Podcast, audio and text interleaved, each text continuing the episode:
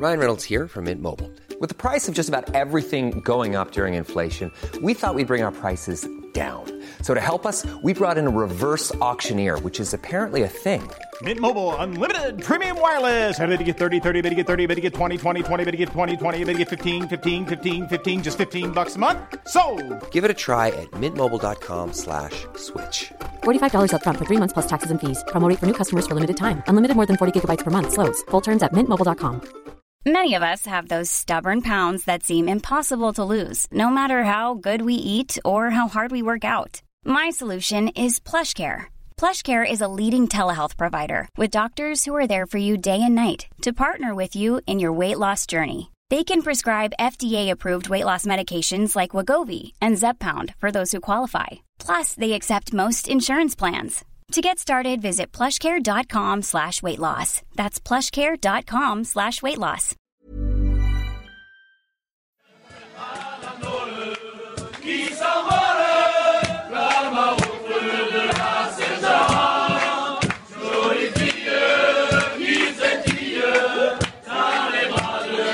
Welcome back to the French Rugby Podcast with me, Tim Groves, ex Scotland back row Johnny Beattie, and former France hooker Benjamin Kayser, who is normally moaning about the British weather, Benji. But this week, have you been enjoying the snow or what?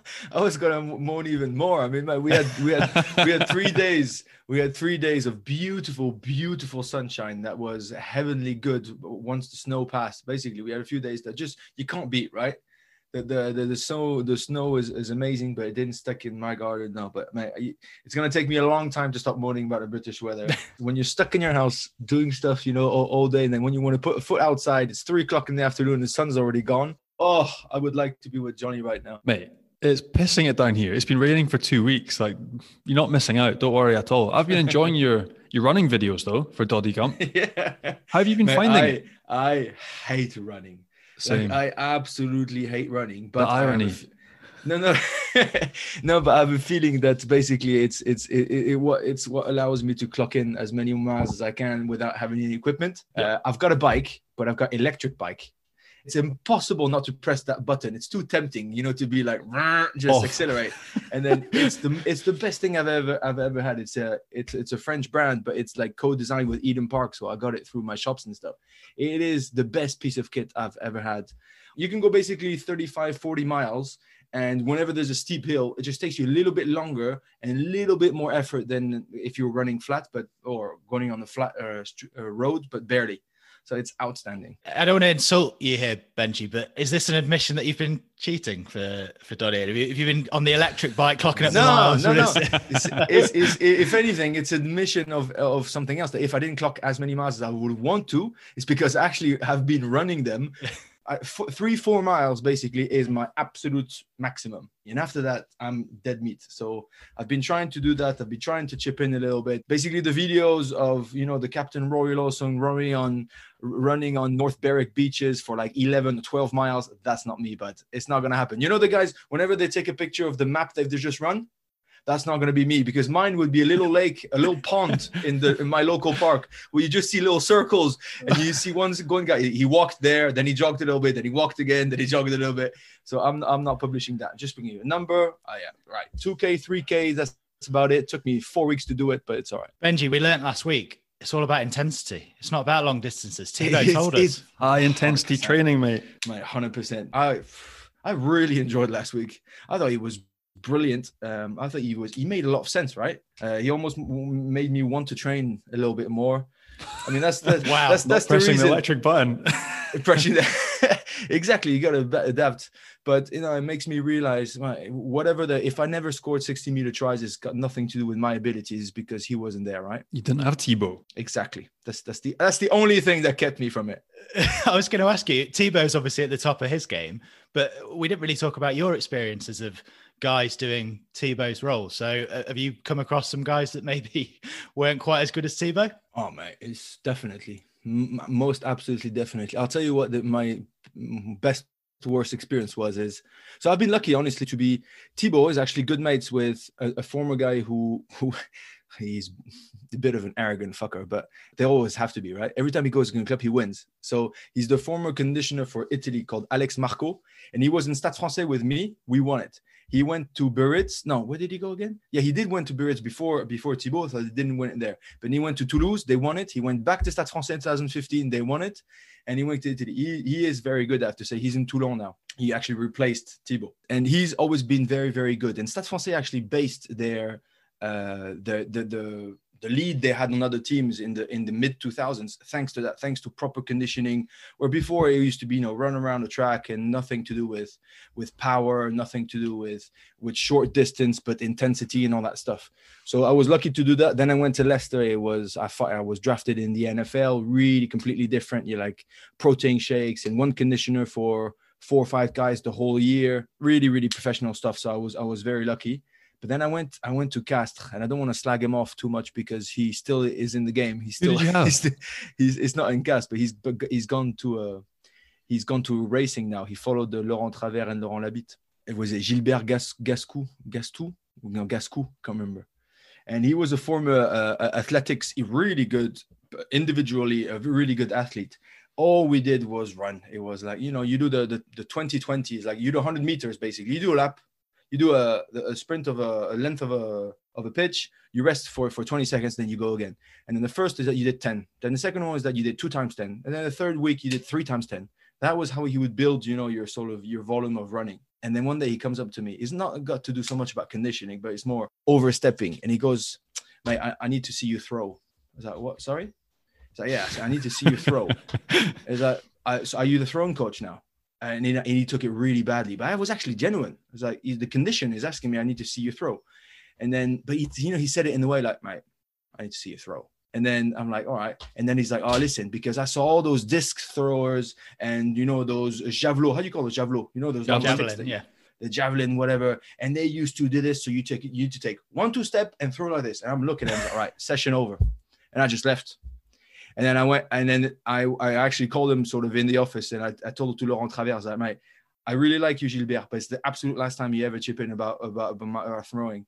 You can give me Laurent Travers, who played hooker and stuff, can give me opinions, but the guy was actually telling me to throw one-handed, take two steps, and then throw that thing. I was like, grenade. Listen, r- rugby's moved on. You know, it's five points for a try now. It's not four points.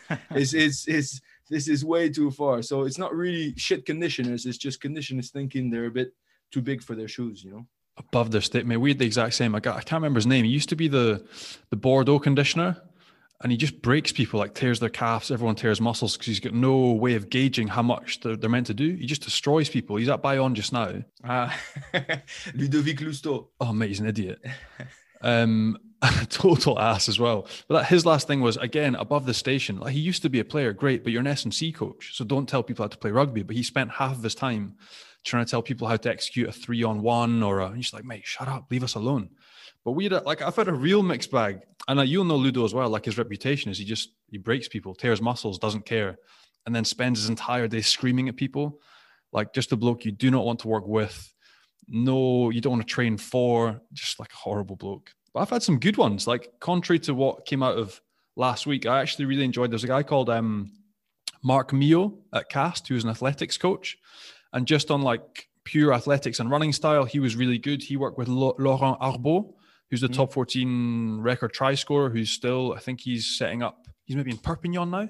I think so, yeah. And those guys were actually quite good fun to work with. But it was more just the contrast in style between arriving in France, everything is still very much long distance.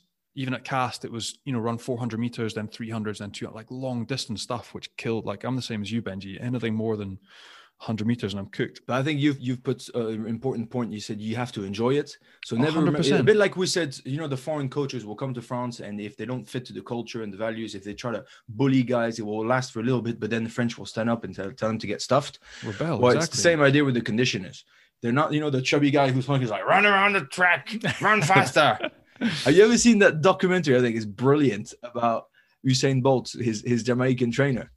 Oh right. mate, is is absolutely brilliant. apparently he's legendary good trainer. His his his coach, and uh, and there's this massive documentary, and all he does is that he does like laps or 100 meters, 200 meters, and you can see that he's with a little clock, you know, barely like click and go faster, Usain, faster, and then he goes again, and then he clicks it, he goes faster, Usain, faster, man. Mate, I can do that. Easy. So I'm sure there was more to it. I'm sure there was more to it, but it always cracked me up. Like the fastest man in the world his coach is just telling him, just go faster, mate. Probably a pretty good job being Usain Bolt's sprint coach. Yeah, absolutely, absolutely. And Thibaut, he wasn't he wasn't afraid to to say that they broke a few in the lead up to the World Cup and leading into to this week. Virimi Vakatawa obviously is going to miss the Six Nations with a knee injury, but what is going on with Gregory Alldritt? Because he was released from the squad, then he played, scored two tries for La Rochelle. Apparently, he's got to have a scan on his knee. But is this another club v country thing? Um, it's not a club v country, but it's definitely setting the priority. So, from what I gather, he, had an arthroscopy, so he, uh, not an arthroscopy, an arthroscan. It's one yep. of those scanners where they need to inject a gel and a liquid inside the, the ligaments, you know, to see where they move. That, that, yeah, that ink thing. And obviously, you can't play after that for a couple of. It might not be three weeks. I didn't remember it being three weeks, so it must it must be a little bit more than what we think, or maybe it's in a special place of his knee or something. But exactly like you said, there's a difference between oh, I'm, I, I can't play for the French team, but actually I'll play on the Saturday. And the, why didn't he have that that arthroscan, you know, that the last Monday, and then actually win a week and be able to come back a week earlier for the French team? That's clearly La Rochelle saying, listen, in the current situation, with everything that's going on, we are going to prioritize the club. But from the French Federation side, they've probably also said, look, we're playing against Italy first game up. So it's maybe not the biggest loss. We could do with them for the back end of the tournament as well. So as much yeah. as it might be a club v country, I think it's a club and country sort of organizing together. Also, these arthro scanners, they take time to like they're quite a not intrusive, but you need to book in and it's a serious thing. So I think the Federation and La Rochelle probably actually work together to I find the so. best slot. Um, and which has meant that he has it on Monday, so he misses the camp and he can't then move into camp because they're in their bubble, but he can join up for the second block of games. So as opposed to it being a club V country, I think they've actually worked together and, and been pretty smart. Millions of people have lost weight with personalized plans from Noom, like Evan, who can't stand salads and still lost 50 pounds. Salads, generally, for most people, are the easy button, right? For me, that wasn't an option. I never really was a salad guy. That's just not who I am. But Noom worked for me. Get your personalized plan today at Noom.com. Real Noom user compensated to provide their story. In four weeks, the typical Noom user can expect to lose one to two pounds per week. Individual results may vary. I'm Sandra, and I'm just the professional your small business was looking for. But you didn't hire me because you didn't use LinkedIn jobs. LinkedIn has professionals you can't find anywhere else, including those who aren't actively looking for a new job but might be open to the perfect role, like me. In a given month, over 70% of LinkedIn users don't visit other leading job sites. So if you're not looking on LinkedIn, you'll miss out on great candidates like Sandra. Start hiring professionals like a professional. Post your free job on linkedin.com/people today. A lot can happen in 3 years. Like a chatbot may be your new best friend. But what won't change? Needing health insurance. United Healthcare tri-term medical plans underwritten by Golden Rule Insurance Company offer flexible, budget-friendly coverage that lasts nearly 3 years in some states. Learn more at uh1.com. This is Paige, the co-host of Giggly Squad, and I want to tell you about a company that I've been loving, Olive and June. Olive and June gives you everything that you need for a salon quality manicure in one box. And if you break it down, it really comes out to $2 a manicure, which is absolutely insane. It's also so easy to get salon worthy nails at home with Olive and June. The difference between how your nails used to look when you did them yourself and now with the Mani system is a complete game changer. The best thing about Olive and June too is it's a quick dry, dries in about one minute, lasts for five days, and full coverage in up to one to two coats. Visit oliveandjune.com slash perfect Mani 20 for 20% off your first system. That's oliveandjune.com slash perfect Mani 20 for 20% off your first system. Well, we touched on the world of uh, fitness, strength, and conditioning last week with Thibaut, and we can delve behind the scenes a little bit more now as well into the glamorous, but maybe sometimes also a little bit murky world of transfers and contracts in French rugby because we've got former international rugby player, but now top agent, Jamie Noon. How are you? I'm not so bad, thank you very much. Not too bad in these difficult times. Difficult times, put it that way. Absolutely. And set the scene for us before we start. Just um, give us a lowdown. Where are you living? What does a normal day, a normal week look like for, for you as an agent? Well, uh, I live in Brive still. So I, I retired in Brive and then stayed there. Um, but our office is in Toulouse. So I work with a French company. Uh, there is no typical week, to be honest. Uh, everything changes. We're all over the place. We're always in the car. We're always traveling. I work with uh, there's five other agents in the agency. We do we do a mixture of different things. We've got loads of stuff going on, so we're all over the place. Uh, obviously, France is massive, so um, to get around, to see people, to see clubs, we we have to be on the road. So we were constantly traveling. How did you fall into it, mate? Like when you finished, was it something you sort of somebody just asked the question? Like I'm assuming you finished in Brive and you took your chômage, as everyone does, and then when you're exploring different avenues during chômage, did it just come up and you thought, yeah, "I'll give it a crack," or how did it come about?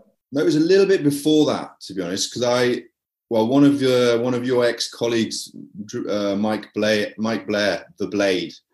Uh, the blade. He joined us. I think I think a deal fell through, and he ended up joining uh, joining Brive. And before he arrived, he'd already signed. But before he arrived, he contacted me to ask me just to help him out with some bits and pieces. And I helped as much as I could. And then throughout that whole year, it was kind of like a bit of a running joke that he owed me 10% of his salary and that kind of thing. And, and then as your time sort of winds down, you're kind of obviously looking at avenues and, and what can you do? What skill set do you have? And, and, and how can you best use that moving forward? You know, and I, I've got three children.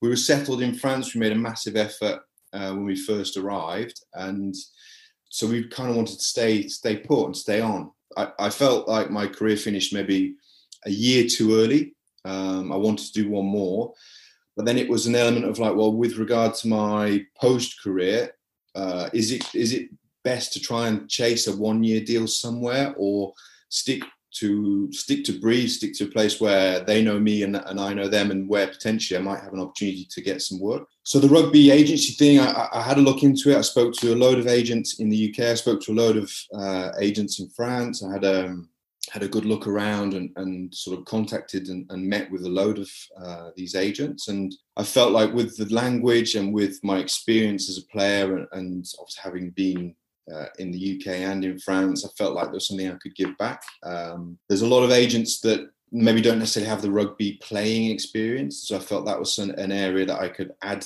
add to the uh, to the métier, to the to the to the work, as it were. And um, so I ended up meeting a load of people, and, and someone gave me an opportunity to work uh, as an intern, I suppose, and and and sort of see how it felt for me and with me and with the family and we ended up sort of uh, going down that road and and and that's the agency that I signed with. And it's ten percent about the going rate, Jamie? And did you ever get that off Mike or not? no. I never even got a frigging coffee off Mike. The Scottish, they're always they're always difficult to squeeze every morning because he was always late. Every morning I was there with the coffees waiting for him. So great, Greig Laidlaw told me once every pound's a prisoner. Yes, yeah, that's. I think I think those Scots they they live by that, don't they? Actually, uh, Greig before he came and and joined in uh, Clermont, he came to Brive and was looking around Brive, and so uh, I was asked uh, by Brive to just sit, just chat to him about the, the, the place and. Well, you didn't do a great job, mate, because he ended up coming to us. Maybe us. I did. Maybe I did.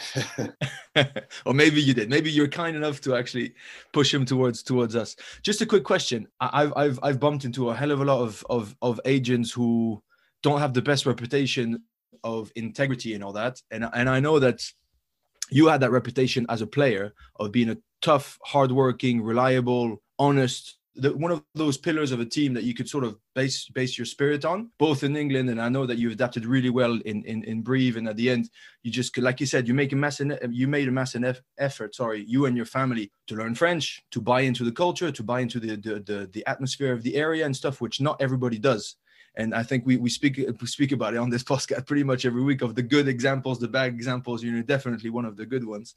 Does that legitimacy or that credibility does that help you obviously to engage um, conversations with players, but also to engage conversations with those cheeky, cheeky presidents that that are everywhere in top 14? Or is that just it gets you through the door, but then you still need to deliver the, the, the rest of the stuff? I think there's an element of both. I think there's, you know, what one, I suppose one uh, one downside to the agency world is that you know it's it's it, it can be a little bit difficult at times to manage. You're trying to manage everybody's relationship um, you're trying to manage, you know, obviously trying to keep the player happy, trying to keep a club happy, and uh, potentially a couple of other clubs who are interested in the player happy as well. And and that's that's a really difficult task to do without again there's lots of horror stories and there is lots of stuff that does go on and and you know i'm not going to delve into any of that but Mate, that's why you're here. You have to delve into that. You move a player you move a player from a club at that club. You're the snake. You're the one that's done something even though maybe they didn't offer the right deal or they didn't show him the love or they were looking elsewhere or all the other aspects that you know for that period of time they forget about um so my my big thing and, and something that I sort of try to continue to strive to do is is to just be me. I have a, a like you said, a, I had an approach to playing the game. Um, I was a hard worker. I had little in in in the way of skill set, but I made up with it with with an element of determination, work rate, um, you know, and I felt like I wanted to do myself justice, but also, you know, I, I fought hard for the club, um, for, for both my clubs, and for the players around me. I wanted to gain the respect from players around me. And I tried to do the same as an agent. I don't want to be, you know, I think that I will probably, you know, win some battles as a result, but I'll also lose some battles as a result because there's a lot of other agents who are willing to do uh, a lot worse than I'm willing to do, if that makes any sense. They're going to go a lot further than I'm going to go because um, because of my integrity and also because of my honesty. I think, um, and I think when I first started, I spoke to a guy called Simon Cohen, who was at uh, Leicester. I'm not sure if he was still there when you were there. Yeah, he was director of rugby when I was there. So he was my first agent um, when I first started playing the game, 18 year old. I think he was Doddie's agent. He, he had Johnny, he had uh, Stevie Borthers. They had a load of like top top players, um, and he was a uh, you know, he was a good agent in that sense. He was, he gave me loads of advice. He gave me, and, and I had a good chat with him when I was talking about the agency stuff. And he said that I probably wouldn't make a great agent because I'm too honest.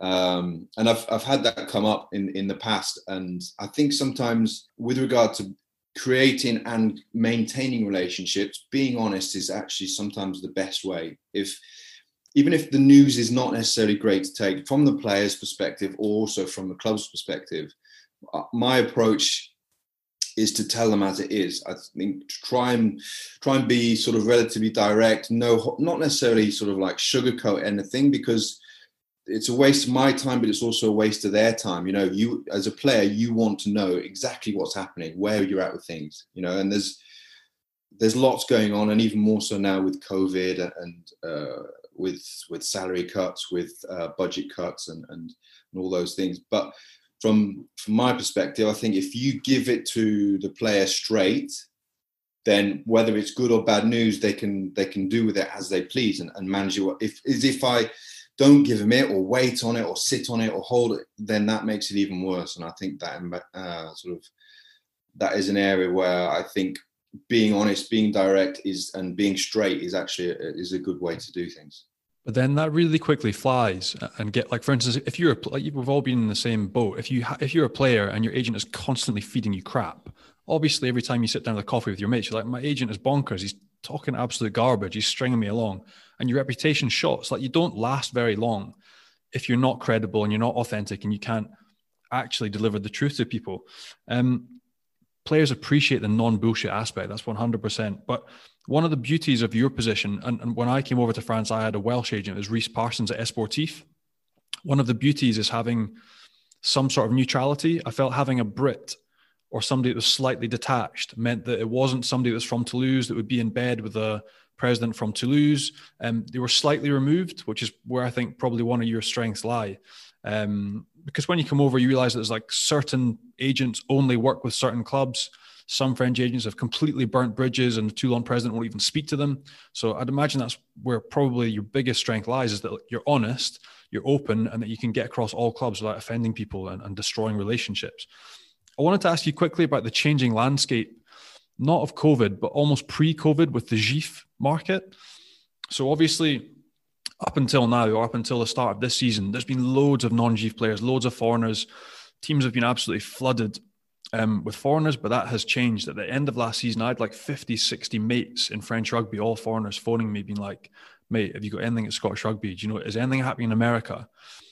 But ultimately, there's been hundreds of foreign players that are now on chômage, not employed, or they've had to go back home. Do you think that's a good thing for French rugby? I know it's been hard um, for people, well, maybe a little bit younger than me, 25, 26, that haven't had the opportunity to come over and play. But long term, do you think it's good for French rugby that there's more focus on French players? To be honest, I think it's flawed. I think the system's flawed. So the JIFF system is, in theory, a good system. If if it was, in my opinion, again, this is probably from a professional perspective, not the great, not necessarily the greatest sort of approach, but I think, like in the UK, like in Scotland, like in Wales, like every other country, if you can play for that country, you should be rewarded for that.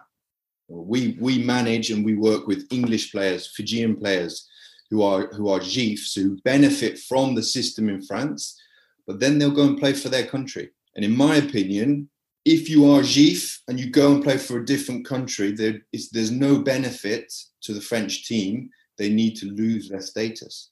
The whole idea of the JIFF system, and you know, like you say, trying to get more French players playing. But what's actually happening is they're getting more foreigners in earlier. So they're getting in the academies, in the centre formation, in all the different clubs there's there's 15 Georgians or there's Fijians or there's uh, Aussies, Kiwis, Tongans. There's there's a reflection, you know, of the global. You know, every every club is trying to get the best player and the best player that's going to be the best for them in in, in every position, etc., etc. And if they can get them through their system, then that's the best way to keep hold of them. But like I say, I think it's slightly flawed because these guys can come and they'll benefit from having this, the JIFF status. So in theory, maybe a slightly inflated salary, but then they will go and play for their country as well. Which, you know, in England, if you are uh, EQP, you keep that status until you go and play for a different country. You go and play for Scotland, which might be a slightly easier route. Oh, you will then you will that's then, a Cam Redpath, you, you, you will then lose your status. You know, so that's for me. That's the that's the right way to do it. You know, because you can't benefit from the fact that you have to have a certain number of uh, JIFF or EQP players, and then also still benefit from the fact that you are, you know, you're proud to be playing for your nation. I mean, I couldn't, I couldn't agree more on on what you said. The you remember a couple of seasons ago, poor uh, Scott Spedding got caught up in that, so he, he made the effort of actually getting the French nationality. He's got a French passport. He was a French international, but he couldn't get the JIFF status because they were like, oh, listen, if if we give it to you, then everybody can come. How many? They actually looked down. I think there was it, could have applied to six players, including including Anthony Claassen and a couple of them, whatever. I think as soon as you got the French passport, just like you said, if you're eligible for a country, you should 150% should uh, should be you know should have the automatic JIFF status, status and you should probably lose it if for some whatever reason you decide to play for another country. I think that would only be fair. So speaking of one of them, and again that, and I really love him, and I think you take care of him is Peceli Yato, right? Yeah. Um, so Pisili eh, arrived from from from Fiji, I think from the academy of Nadroga that they opened uh, with with Clermont over there, like Ali, uh, Alivereti Raka and all that.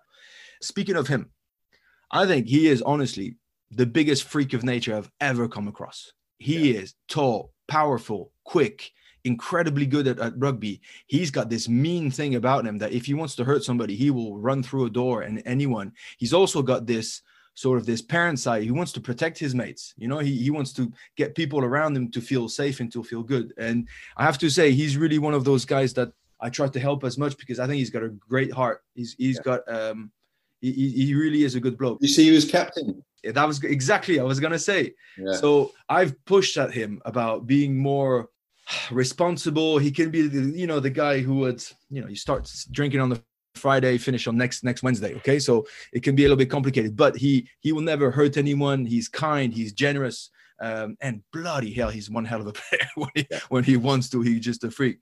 So, have you ever come across or, or, or those those conversations you can have regarding Peceli Yato? Has there ever been some sort of extraordinary offer? I mean, I'm sure like World Wrestling Federation could probably want to sign him. That's that's how big and strong he is. Because I know a few years ago he, he got touches from Saracens. I think they were pretty keen on, on getting him and stuff like that. And just are, are you proud of the way? Because I know that I think you, you help him a lot to grow as a human also.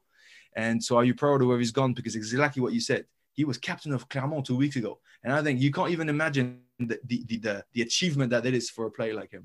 I mean, Peceli, I love Peceli. I've been working with Peceli for a long, long time. He's he's grown as a man, as a human, and he's changed. Uh, he's changed lots and lots. And what's what's quite funny is is Franck said that uh, obviously pulled him to one side. So look, we're looking to make you captain this weekend, and he said no, no, no, no. um, and they did it anyway. So, and I and I think you know I think that's that's a that's a massive uh, reward for for the effort and the you know the because he has changed and he has you know he, he did he did have some you know some not so much wild streaks but that you know occasionally just just sort of struggled a little bit in, in, in sort of his direction at times and and um, I think he's come through that massive family man now looking after all the Fijians in anywhere and everywhere there always seems to be some form of child or or or even friend from different clubs or different areas of France coming visiting and and and, and staying with him. And he's uh, he's got my upper, utmost respect on the field and off the field now. He's he's come through a lot. He's uh, you know he's obviously had a, a, serious injury. He's come back from that and uh, he's worked really hard. Um, he's come back from that and he's back playing and he's doing his thing. You know, like you say, he can he he's capable of doing phenomenal things. You know,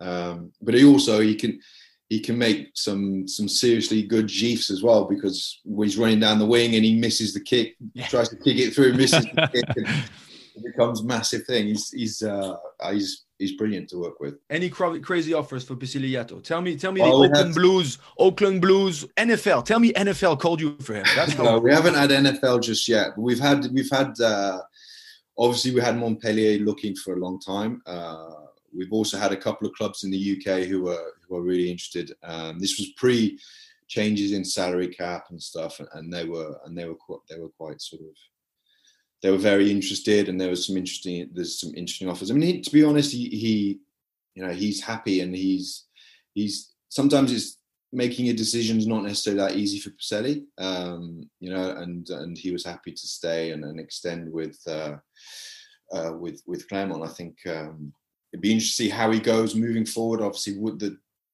the current climate's difficult, so uh, from a financial salary expectation, it's it's it's difficult. So um, probably not the, the best time to be out of contract, if I'm being honest. Salaries have gone down.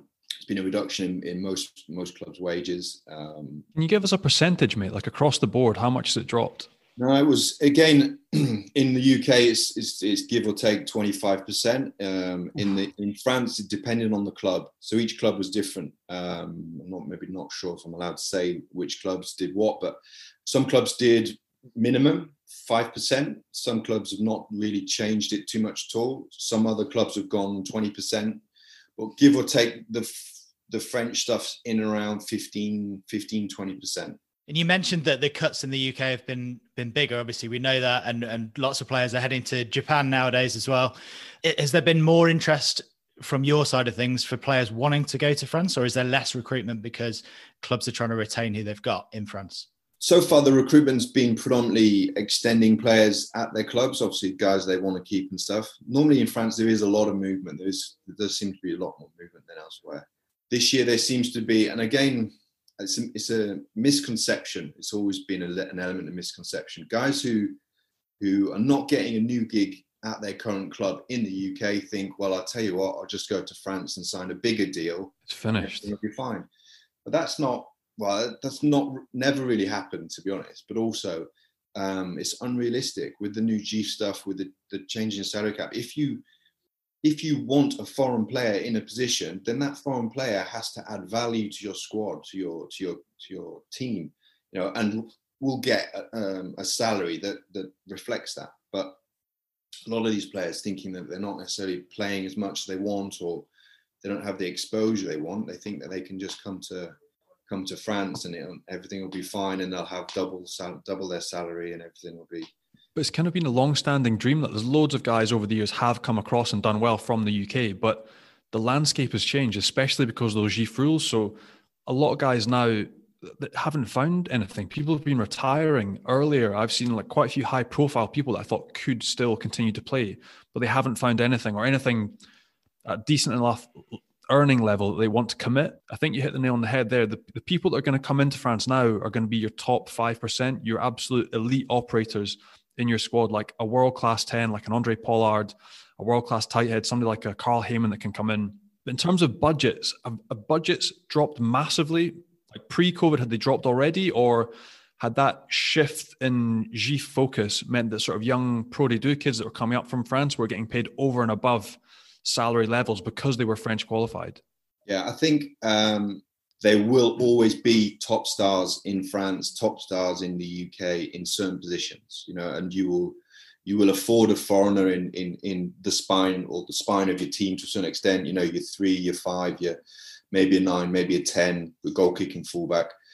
That those guys will always be there, but but the quality of those players is going to have to go up. You know, they they're going to have to be the, the top end players, like you say, the journeyman, the the, the club man in France unless they know someone have got a have got a have got a proper in or potentially play really well against someone in, in Europe, it's going to be difficult for, for them to get in. With COVID last year, there was we saw a lot of players having to go into in you know top players who were playing regularly in, in top 14 drop into Pro D2 just yeah. because there was there was no opportunities for them. Just to keep a job. Yeah.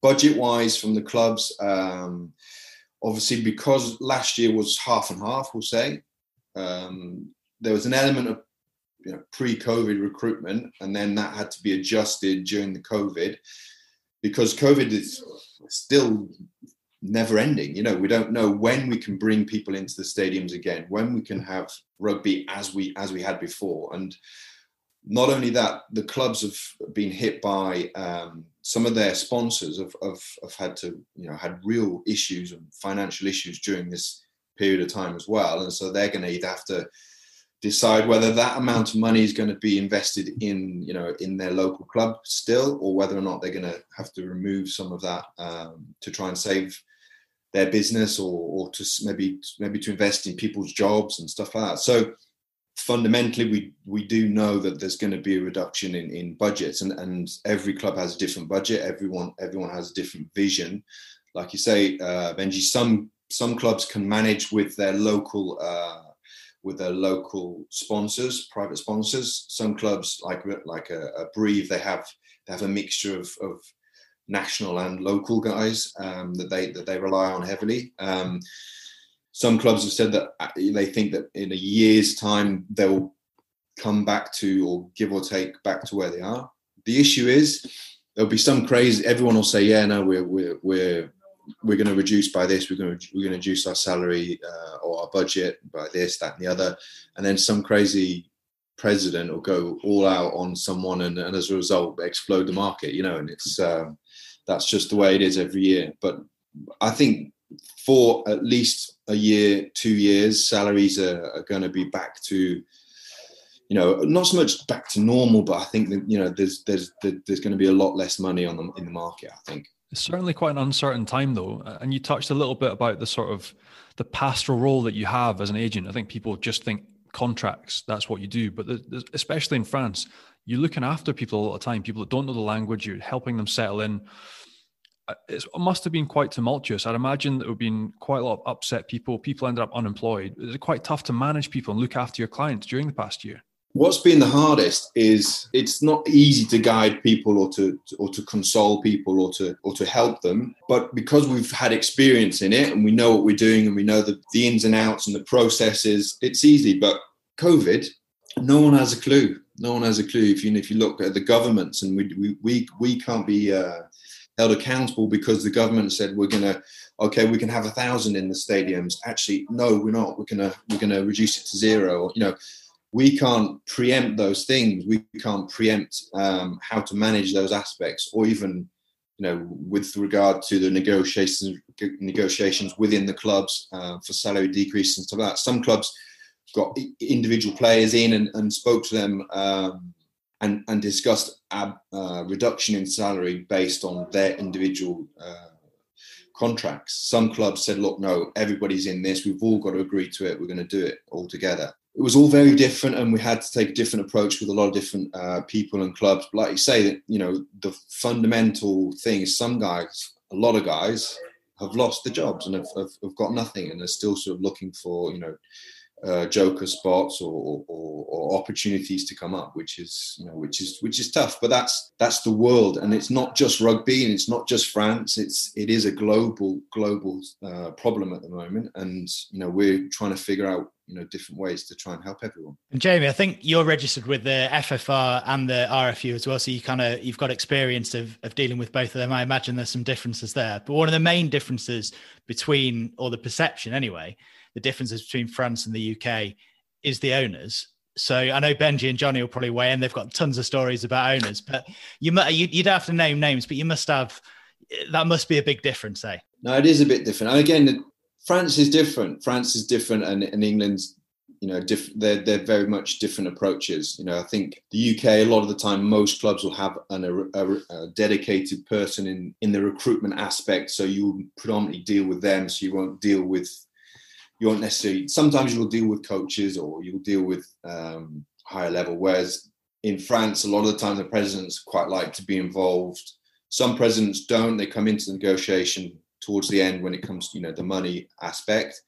Some will literally just be there for for for the signature. Obviously, Clermont they have a recruitment manager. Uh, they also have someone that you negotiate with with for the for the contract and for and for the the commission for the agents commission um, and more often not, the, the president will be there for a signature, maybe a photo, but um, he doesn't necessarily get involved. Whereas other clubs are, are, are, heavily involved, and you know it's quite important to to to get along with them, and and um, you have to manage their characters, and, and there is some serious characters, you know, in the game. You know, and when you you add money and and, and influence and to the bubbling cauldron, sometimes it's it's it's interesting. Sometimes it's tough so obviously you you have to be kind to others and you have to weigh your words and i 100% agree with that i don't and i've got one extraordinary fun uh, sort of encounter with Mourad Boudjelal so i was I was in Leicester, then I signed back in Stade Francais. Things were not going well. The club was struggling financially. I wasn't playing well, um, and and so I had two offers: to go to Clermont, to go to Toulon. And I go to Toulon, and I and obviously Mourad Boudjelal is like, no, uh, I'm in I'm in a what is he doing? Like a, a health, uh, une, une, I'm a thalassothérapie. I don't know how you say that. Spa. A health therapy, whatever, spa, where for, for the week. So you have to meet me in Cannes. Okay, Cannes is only an hour and a half away from Toulon. So I, I get myself there, and he's at the Ritz Carlton, obviously, you know, the biggest, fanciest hotel, whatever. And I see this guy sitting, he wasn't sitting on a chair, he was laying inside his chair like this, like bare, barely looking at me. Obviously, did not stand up when I arrived. Just looked at his wife, threw, got his credit card out, and went shopping that's all he said to her. He didn't say, "Sorry, darling, you know we need to speak. We need to chat." He just said, "Shopping." She she stood up, she left, whatever. And I'm thinking, all right, so this guy wants to sign me. And then the first question he's asking me is like, "Why do you want to come to Toulon?" I was like, well, it's not exactly the way shopping. things going up. Yeah, so I want to go shopping too. Yeah. I, want, I, I, want to go shopping. And honestly, so he he pulls it, he pulled out a show and he, he was he, he was a bit a bit weird, and I got stuck into him a little bit later for, for that because he came out with some shit in the press. But it, it ended up actually pushing me to exactly what he said. Uh, the reason why I fell in love so much with Clermont is just their professionalism, the serious they've got about the, the institution. They can make mistakes like everybody else, obviously, but at least they're not backstabbers. They're pretty honest people uh, who, who, who will you know deal with things thoroughly, and that's what I enjoy the most. So that's my little experience of Mourad Boudjelal. But I'm sure you had others. You don't have to name any names, but I'm sure you've had some crazy stuff. I've had some interesting stuff. I actually, when I came to France, my my first meeting was interesting. I found that quite interesting. I just played a game uh, for Newcastle. I think it might have been on a maybe a Saturday evening, and then on the Sunday I got the train down to London, then down across to um, to Paris, and I was due to meet with the owner of. It was the owner of Brive at the time, a guy called Daniel de Richebourg, um, who was massive in recycled metal and and inherited. He bought a company and inherited as a result the, the club was affiliated to, to, to Brive and, and, ended up with a club and didn't know anything about it. So, so I went to meet him and the coaches who were who were keen on getting me to to Brive, and I arrived. And in the game, I'd cut myself, so I had a bit of a cut, bit of a black eye, a couple of stitches, and um, I arrived late at night in um, Gare and I had a hotel booked in uh, Gare um, with a view that I was going to meet uh, the following the following lunchtime, and I was lost. I didn't really know where I was. And, and they said, look, just get a taxi to the hotel and you'll be fine. And the taxi driver was just like, no, no, mate, it's just around the corner. Just walk, just walk around. So I was walking around and I didn't know where I was going. It looked, it looked a bit dodgy, this area. And there was like lots of prostitutes everywhere. It was a bit weird. And then I ended up going into a couple of hotels and, and they had like security on the doors and the security wouldn't let me in the hotels because I obviously looked a little bit beaten up and stuff. And, um, uh, eventually I found the hotel, got in the hotel, and the next day we had uh, this massive meal. And and I said to my wife before, I was like, I, I don't, I don't know if I could live in France. I don't really like France. They, they didn't let me in the hotels, and it was the area was really rough. It was horrible. It wasn't necessarily obviously I was not quite. It's not quite Newcastle. We ended up having this meeting, and we had a meeting, and and the whole focus was about my weight. Um, and this was again very French it's all about stats. And they were like, well, well wait there, how, how much do you weigh? And this was, do you remember Laurent Seigne, Benji? Yeah. So he was very prop for a brief. Yeah, so he was old school, and he was, you know, he was a bit, he was a bit about obviously um, players who were hard and, and who were, you know, aggressive and who were in your face and stuff. And I felt like I had an element of that on the field, but obviously off the field, I wasn't I wasn't very tall. I wasn't massive in terms, wasn't very dense or anything like that. I didn't weigh a massive amount. And so the whole initially, I, he asked me that as like one of the first questions. Hi, you know, sit down. So how much do you weigh? And I was like, oh, this is a bit strange. And he asked me about five times in the in the in the. It was like an interview, sort of uh, get to know the club. He asked me five times, and I was like, what the hell? What's that matter? And then towards the end, he, he asked me, and I was a bit like, well, to be honest, it's not really the size or the weight of the of the of the dog in the fight. It's the, it's the fight of the dog, um, or the, the weight of the dog in the fight, as it were. And he was like, I love it. I love it. I love it. And then that was it. That was the that was the meeting sort of over. I'd done enough to convince him. He was sort of all over it. And as a result, I ended up getting an offer uh, sent through and stuff. And and my wife went down to visit Brive, and and that was it. Done. But it just goes to show how sort of sometimes fixated they are on a certain opinion or a certain thing and and, and that can be the difference between Uh, signing them or not Max Guazzini told me once that he didn't sign Morgan Parra, who was who was the hottest number nine at the time, uh, because he asked him, what, what, kind of book do you read at the moment?" And Morgan's like, "Well, I, I read L'Equipe this morning. L'Equipe is like the, the sports newspaper that you read in the morning because he didn't read a book." And Max is like, "I'm not gonna sign a player who doesn't read books. What are you talking about? if you come to Paris, you know, it's because you like theater and you like museums." And he didn't even talk to me about the Louvre. yeah, yeah, yeah, that's not the right questions you should ask. So you could have some crazy conversations. Man, I the exact same, Jamie, with uh, with Montpellier when I signed. It's like we had the whole contract, and then they were like, "Oh no, there's been a hold up. They need to ask you some questions." And so, I think it was either Fabien Galthié or it was Denis Navizet, who was the chief exec or the right hand to president at the time. They phoned like, "How much do you weigh?" That was all they wanted to know. Yeah. Like because we need to know that you're like bigger. So I think at the time I was like 106. I was like 112. Yeah. Get that paperwork sent through, and that was it. It came through the next day. But there's no way that was it. That was all they wanted to know was how tall are you and how much do you weigh. All of the all of the owners are, are colourful, Jamie. We know that, but um, Benji mentioned Mourad. You can talk about him. He doesn't own Toulon anymore. He's fine. We can talk about him. So, any dealings with Mourad? Yeah, I done. I've done. A, I've done a bit with uh, with Mourad. I obviously friends with Johnny as well. So I used to be. I used to go down there and visit quite a lot, and and I'd bump into into Mourad quite a lot. You know, I think there's lots of stories about him and and and how he how he manages the clubs and dealt with the clubs, but whenever I spoke to him or saw him, he knew I was Wilko's mate. So he was, he was just like obsessed with Johnny, obsessed with him, and would just talk about Johnny. And to the point where I think we were down there signing a player. We end up actually because of these um, the indemnity de formation. So if you're in an es- if you're in an espoir and you're leaving the club, you have to pay like a compensation. We ended up moving a player who was playing quite a lot to Aurillac uh, at the time. I think Benji, you might have played with him, Jimmy Yobo. Yeah. Yeah. So we ended up moving him. He was, uh, he played, he was like, what did he, 20, maybe 20 years old, 21 years old, and he got 60 odd caps or 60 odd games in the, in the Pro A real sort of, he played 20s, he played uh, French 20s and stuff. He was a real sort of high, well, high profile young player, but because he had these high indemnities, um, clubs wanted him, but they just didn't want to pay that on top of a would-be salary as well. So they kind of he was kind of quite sort of stuck, and he had a three-year deal that he would have had to take if he didn't go and find anywhere else. So. So I think it was literally like the last day of the because we have a transfer window, and it was like the last day of the transfer window. We managed to get a meeting with with Toulon, and so we're down with Mourad, and um, we were chatting about these indemnities and stuff. And he was like, "Oh, there." So he just phoned up the Aurillac president, president, and he was saying, "Oh, look, um, yeah, now these indemnities there were a little bit high. You know, maybe we can come to some sort of agreement. And it was brilliant because you know, we couldn't do it on his behalf in a sense because it was uh, he was he was offering and promising loads of different things. I tell you what, what we'll do is we'll have uh, what we'll do is we'll come over and we'll have a pre-season at yours, um, pre-season game, and you guys can keep all the all the money associated and stuff like that.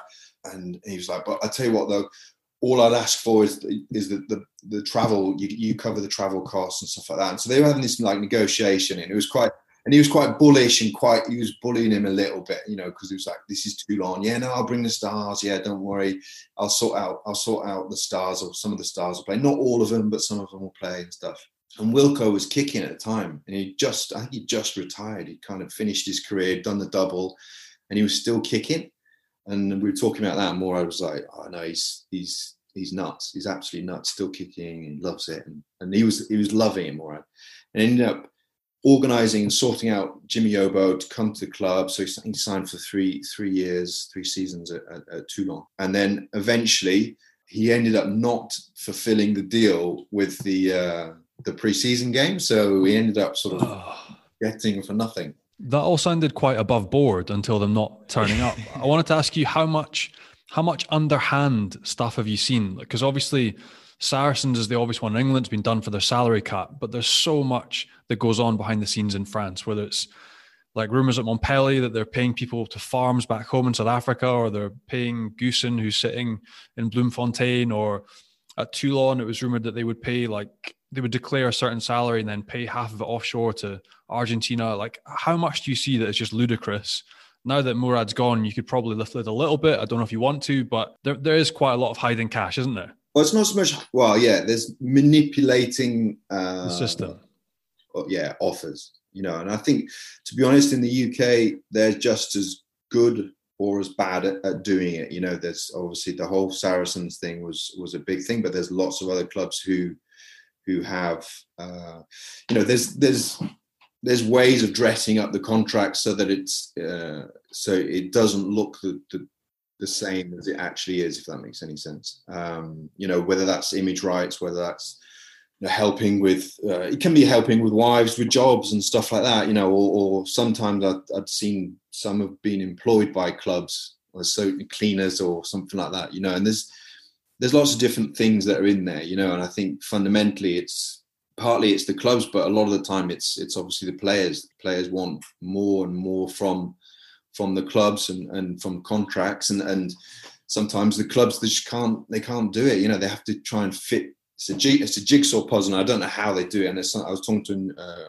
a recruiter this week and I was saying that it's the idea of that is would blow my mind trying to fit all these into you know you've obviously got credits in the UK you've got your academy based uh, guys who come through therefore don't go into salary cap and stuff fitting all this into a puzzle is and the JIFF aspect to it as well is is really tough, you know. Um, but like I say, fundamentally, players want more and more from their contracts. They want more and more from the from from the game, you know. Uh, at the end of their career, if they've had a really good career and they've they've given everything, you know, they they hopefully have something to to fall back on. You know, we're never going to be in the realms of football where that's it you don't have to work again but if you can cushion the blow a little bit so that they don't have to necessarily get a job that means that they'll you know that they get paid thousands and thousands um, but means that they can they're comfortable and they're happy and, and obviously they look after their families and that's what we're that's what we're looking for and you mentioned football and, uh, and a transfer window as well. No, it's, it's not the same in rugby, but you know we're getting there. And this this time of year, we do hear a lot of rumours, transfer rumours. We love a rumor. As an agent, do you drop stuff into conversations? Bump up the price? Sometimes, sometimes part of the tactics, isn't it? Sometimes, you know, there's also you. Sometimes you you leak something to the press, or you know, there is there's just, it is a tactic, and it's um, some. If you are speaking to certain clubs, like I say, I try and speak to the clubs I'm dealing with and tell them that I'm dealing with the other clubs as well, or that they have other interests, etc. Because one, it, it can help with the negotiations. If you come in and you don't have any you don't have any other options then then from a from a negotiation perspective it's it's difficult. So if there is options also from their perspective it's good to, that they know well we're competing with that club this club that club. I know that in the uk for some reason whenever any agent speaks to any club about a player yeah bristol are interested yeah and in France, it's yeah, Montpellier are interested. Steve Lansdown's got a lot of cash, yeah. Yeah, so, you know, and and a lot of the time in this business, you get found out because they'll ring Lammy, Lammy, mate, why are you interested in this lad? He doesn't even play. What? Why are you interested?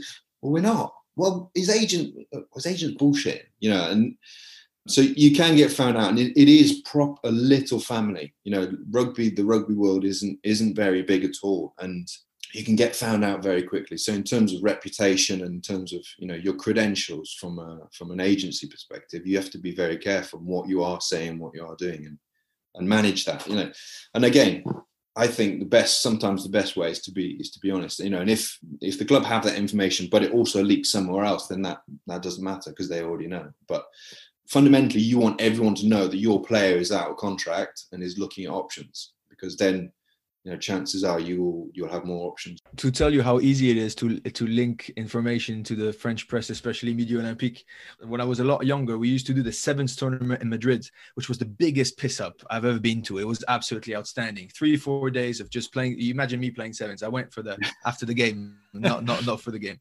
And uh and we were just you know those those um, happy times with your mates and stuff. So at the end, I didn't play anymore. I was just a manager, but I was there just to take care of it.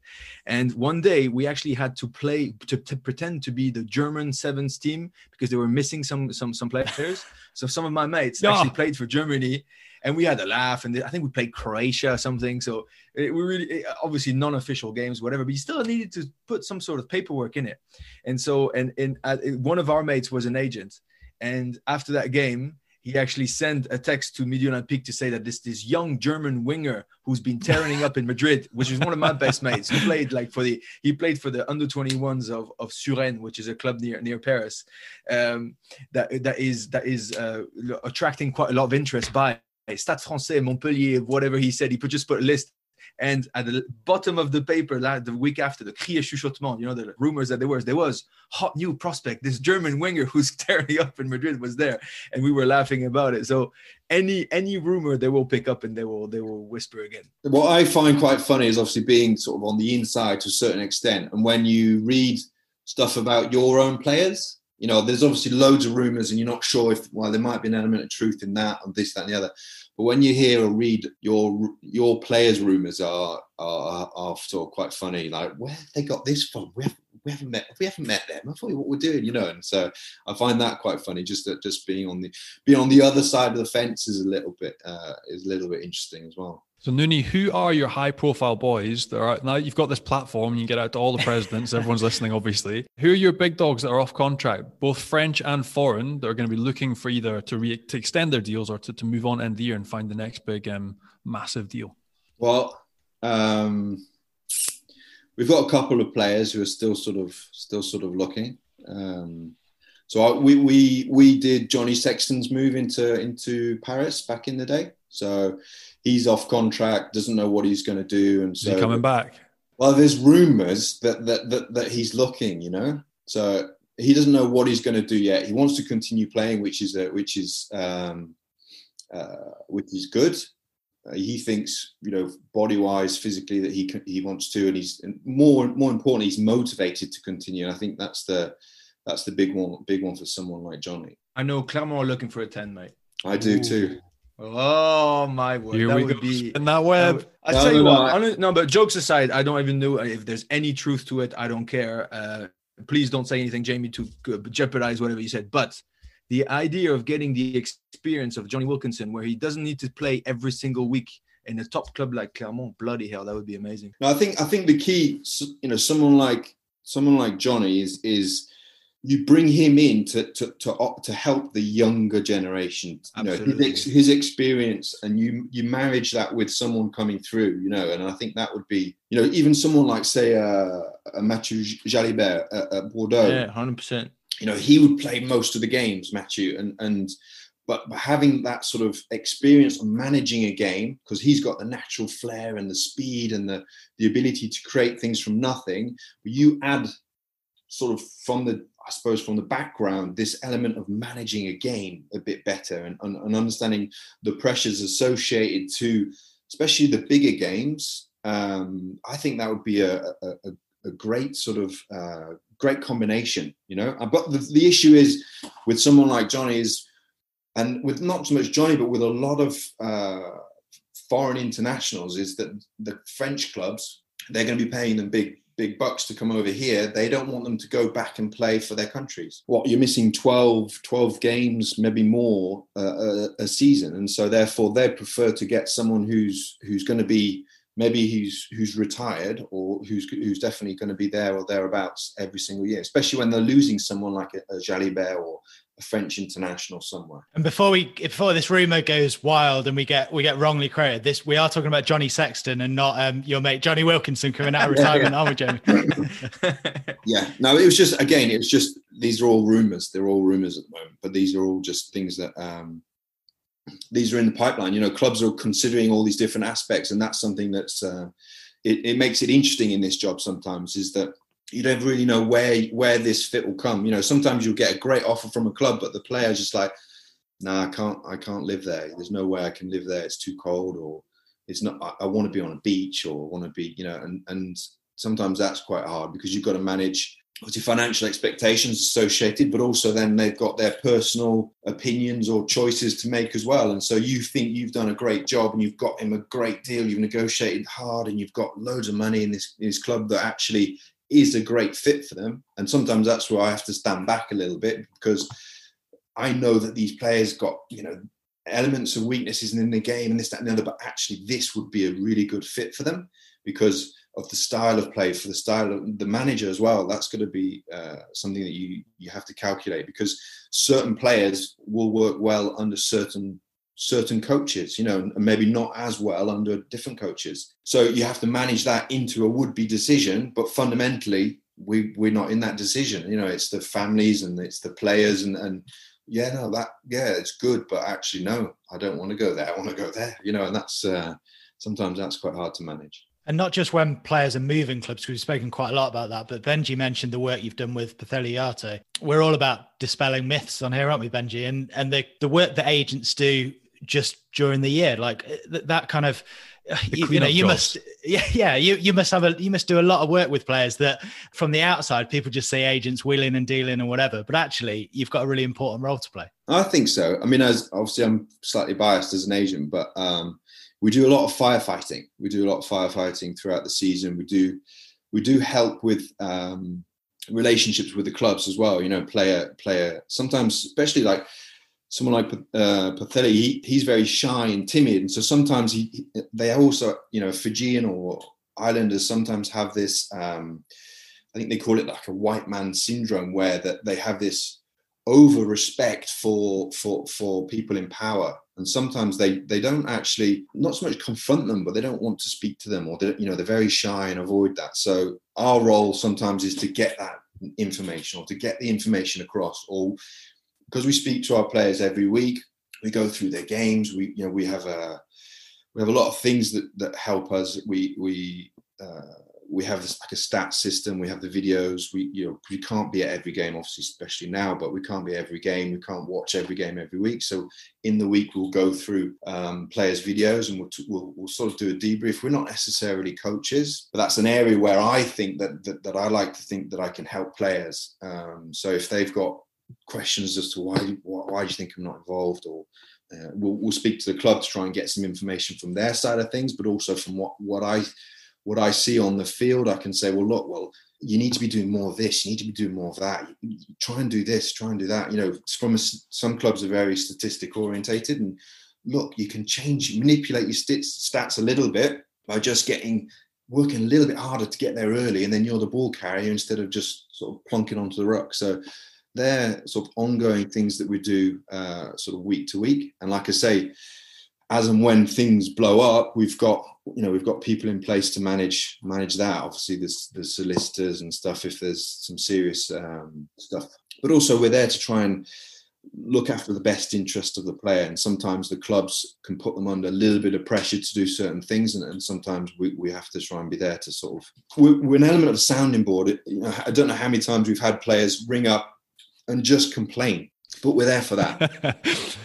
but we're there for that, you know. And and it sometimes it is a bit like I know what's coming, but actually that's what we're there for. And and and if that means that in their whole you know in their their general day-to-day life they are better they're a better person they're more positive or they're more then that's that's our job done. You know that's we've we have helped contribute to that person you know and there's lots of uh, obviously mental health stuff going around with you know associated to covid but also pre-covid about lads being you know men and they've got to be hard and you, you know you hide your feelings and stuff. And if we in our role as uh, uh, uh, as agents as mediators we're there to just at least take some of that sort of pressure or problems off their shoulders then that's our job done. You know that's something that that we we are more than comfortable doing. We do with a lot of players um, and, and, we uh, you, know, you, get to know certain players who are more prone to do that but then also you get to feel when players have issues sometimes they're, they're very they're very good at hiding them. Sometimes, um, obviously, their Instagrams and this, that, and the other things like "ooh, happy days," but deep down, you know, or even sometimes we, because we're playing, we're working with players we've, we've worked with for a long time. We speak to the wives. The wives will get in touch with us, and, and the wives will say, "Well, look, you know, he's not, he's this, that, and the other," or I haven't seen him for two days or whatever, you know. So they're different tactics or different elements of, of, of, a role that we that we play within a within a career, you know. And that's that's something that maybe is overlooked. You know, we do have to negotiate with the clubs. We do have to negotiate in some difficult circumstances as well. You know, players who have been out for for years and they you know the club are trying to not so much shaft them, but the club think, well, actually we can just offer them a little bit less or you know, or, or we'll just say this. Obviously, there's some difficult conversations and and, and there's some what's quite hard for me at, at times is uh, you know I, I, do still have that empathy with the players and and you know when they're you know I know the family I know the kids and stuff and I, you know and the club's saying to me yeah we're not we're not probably not going to keep him and stuff. He's getting on a little bit. And you think well we're a bit late in the day. I'm not sure we're going to get anything. And, and that's a real difficult conversation to have. But you know hopefully we've prepared them along the way that it's not a shock that it's not necessarily um, you know come out of the blue and that we've hopefully got a couple of irons in, in, in different fires far more complicated business than a lot of people on the outside realize and, and great to get your insight on everything that goes on behind the scenes thanks ever so much for coming on good luck with getting Johnny Sexton to Clermont over the line, Jamie. Let me know if I can help. yeah. Take care, guys. Thanks very much. Cheers, Nooney. Cheers, Jamie. Cheers, Thanks Jamie. Bye bye.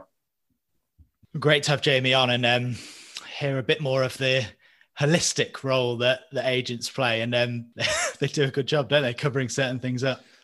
It's almost all all encompassing now. I think the traditional view used to be sort of sly job, taking commissions of contracts, not really adding much. But actually, especially in France in a second language, they do loads. Like from finding houses, getting your electricity plugged in, like banal things that you just would not know how to do, to the managing relationships, going back and forth between presidents you know, being that buffer because people have been shafted the world over in rugby financially, but mate, they do so much. I remember one of my teammates at Castres was saved entirely by his agent. He, I think, at five in the morning, got in the car after big night out, drove through the McDonald's drive-through and Cast, took off the side of the McDonald's building, knocked the whole thing down, and the agent was the only guy that could save the thing and kept him in a job, and all got covered up purely because of the agent. So mate, there's a lot that we see on the surface of being there for deals and signings, but they do a lot behind closed doors as well, whether it's helping families, ironing out big issues. Um, mate, they, they do a huge job. They're a massive help.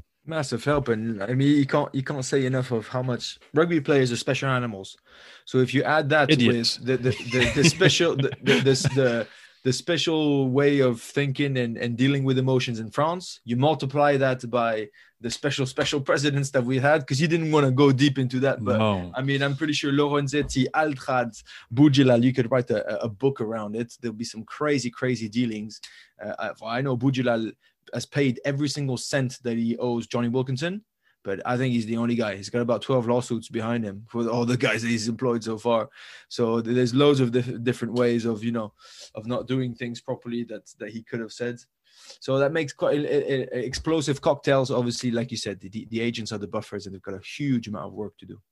And did you guys change agents much during your career? Were you always happy with your agent? No, only for me, only only the ones. I don't know about you, Johnny, but I, I had a really like a close close mate who, who was my first agent and then I signed in Leicester sort of without him because Agustín Pichot helped me. and we pretty much did it together. And then he's just stayed with me, helped me, helped me, got me back signing instead. And then instead, I was in the shits, and he came back to me. He's like, "Listen, I." Uh, because I asked to I asked to leave the club, and the club said no. The club said they want you to stay, and blah blah blah. And you're from the academy, and you're the only one. You're the heart and soul of this club, huh? And then another big big agent uh, calls me, and he's like, "Listen, I've heard you're in trouble. Whatever, I can get you out." I, and I I do a, a FaceTime or like a conference call with my agent, this new agent, and me, and I like, listen. I will go with you if you get me out but that's the only thing. And he said, not only will I get you out, but I'll get you a check to go out. And I was like, that's not possible. He's really good. He had that two days after. And so I, I said my to my old to, to, to my sort of um, teenage years, mate. I was like, listen, yeah, I, I got to go with the big dog just because. And then he sorted me out and he helped me a lot with different things. And he really he's followed me through my career and even post career still helped me with a few things. But and he he always told me that the trick in the book is to say, in Clermont, for instance, between him and his and his partners, I think they had about 12 guys on the contract. So you, when you walk into the, the the the the head office or the president's office and stuff, 12 guys, you got them 12 the different commissions, they owe you a shit ton of money. So when you're gonna say, listen, sign this guy for this much, but then I'll make sure that this guy goes there, the power is absolutely huge. And exactly like Johnny said, certain agents go well in certain clubs. It's also because of the number of players. Being the agent of Jonny Wilkinson is the easiest job in the world. You just you put it on LinkedIn. Who wants him? And it starts going mental. You know, I could I could do that job. Uh, we want what like you saying faster. And he's like, well, we'll offer we'll offer this much for Jonny Wilkinson. Just give me more, and that's it. You know, that's all you need to do. That's easy. But for the rest, for the guys that are in the middle, for the guys who are in trouble, for the guys who are competing for spots, it's a tricky, tricky position. Graft. Always told me it's about the number of guys. And that's it. It's also the sliding scale of the neediness of each client that they look after. So I would consider myself to be fairly low maintenance. I, I genuinely spoke to my agent around contract time to see what was out there, but that was it. Whereas you get some guys that are on the phone every day. Oh, I want a commercial this. I want to be doing adverts for Coca Cola. Never going to happen. You're playing in Pro D2, mate. Like, get over it. It, it doesn't happen. But that's the thing. Like I, I only changed once. So I was with Esportif, and then when I came over to France, I had to take a, a French-speaking agent that was registered in France. That was the only time I, I changed agent. But mate, they, they do an amazing job, um, and they really, really do. Because again, the Pacific Islands point is one that is that those guys particularly would just take what they were given, and they wouldn't ask for more.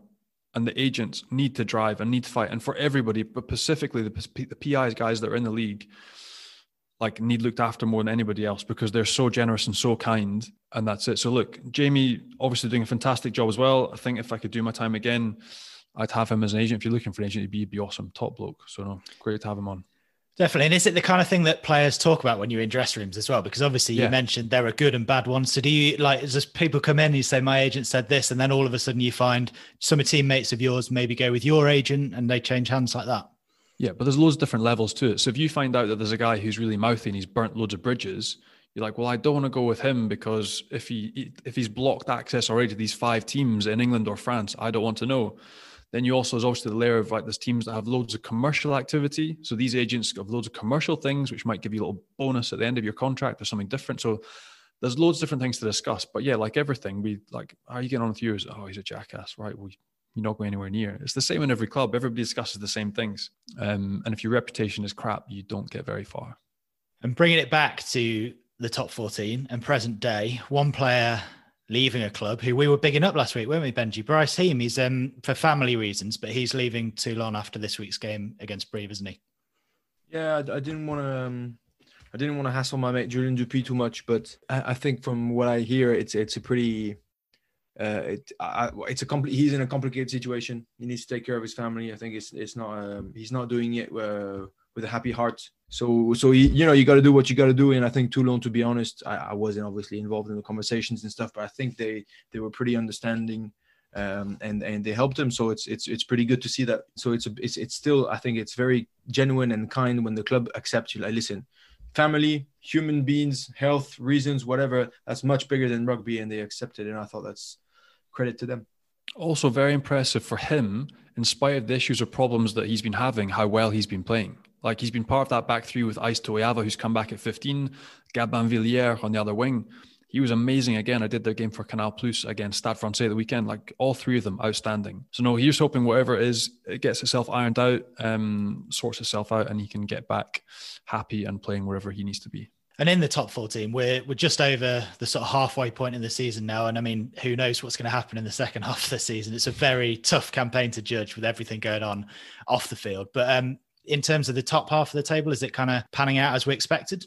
Well, with with the massive disappointment of Montpellier, they, they, they just can't get get out of their of their dark zone, and I think it's done now. They they won't. Uh, it's it's way too late. So Agen obviously are unfortunately sinking even lower than they that we thought they could have. Uh, really big problems. Uh, so they lost to, against Toulouse, and even some former Agen guys who signed uh, in Toulouse since uh, Mikel, Balès, uh, Sofiane Guitoune, and all those guys.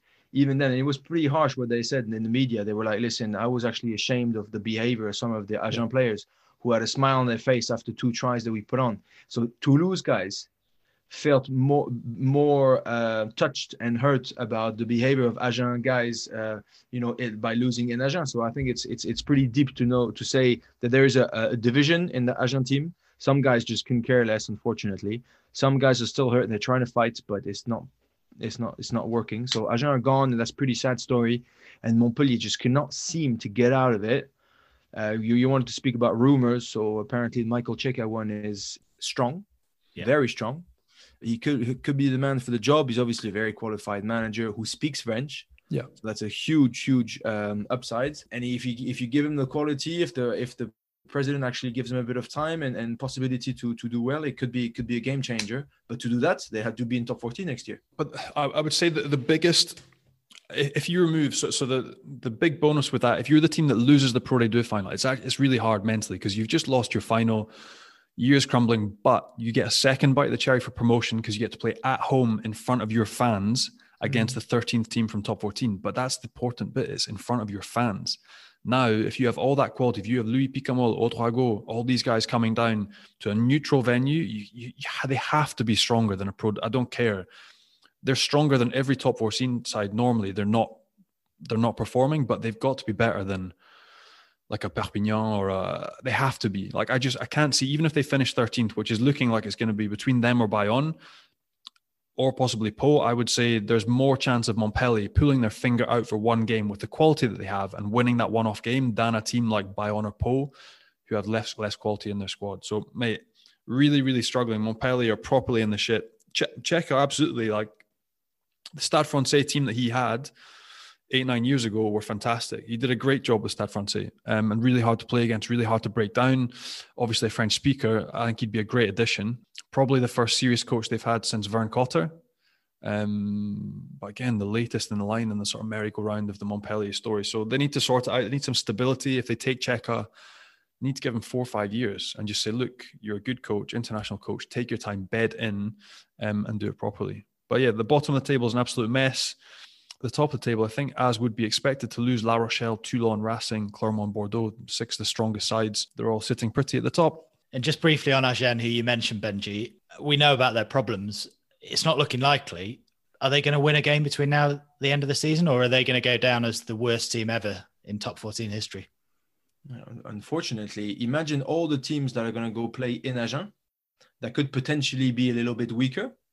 Bayonne already beat them uh, Montpellier, I don't think they've played there already, but when they're going to go, it's going to be the game of the century because that's the only game that they'll be able to play. So every single team, nobody's going to go there relaxed. You know, it's going to be it's it's yeah. a live or die sort of situation. Everybody needs to get points there because nobody nobody lost there.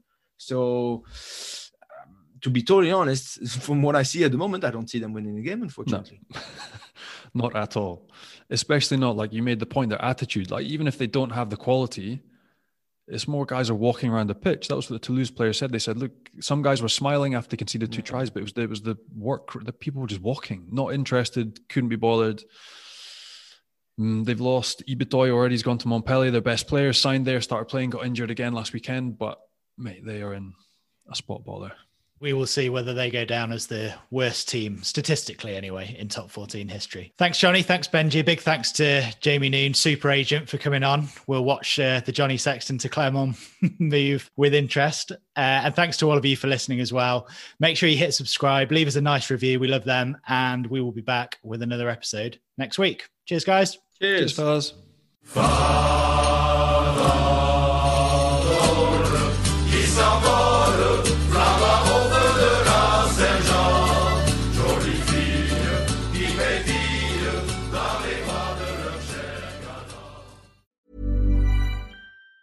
Hi, I'm Daniel, founder of Pretty Litter. Did you know cats tend to hide symptoms of sickness and pain? I learned this the hard way after losing my cat, Gingy. So I created Pretty Litter, a health monitoring litter that helps detect early signs of illness by changing colors, saving you money and potentially your cat's life. Pretty Litter is veterinarian developed, and it's the easiest way to keep tabs on your fur baby's health right at home. Go to prettylitter.com and use code ACAST for 20% off your first order and a free cat toy. Terms and conditions apply. See site for details. Hey, it's Paige DeSorbo from Giggly Squad. High quality fashion without the price tag? Say hello to Quince.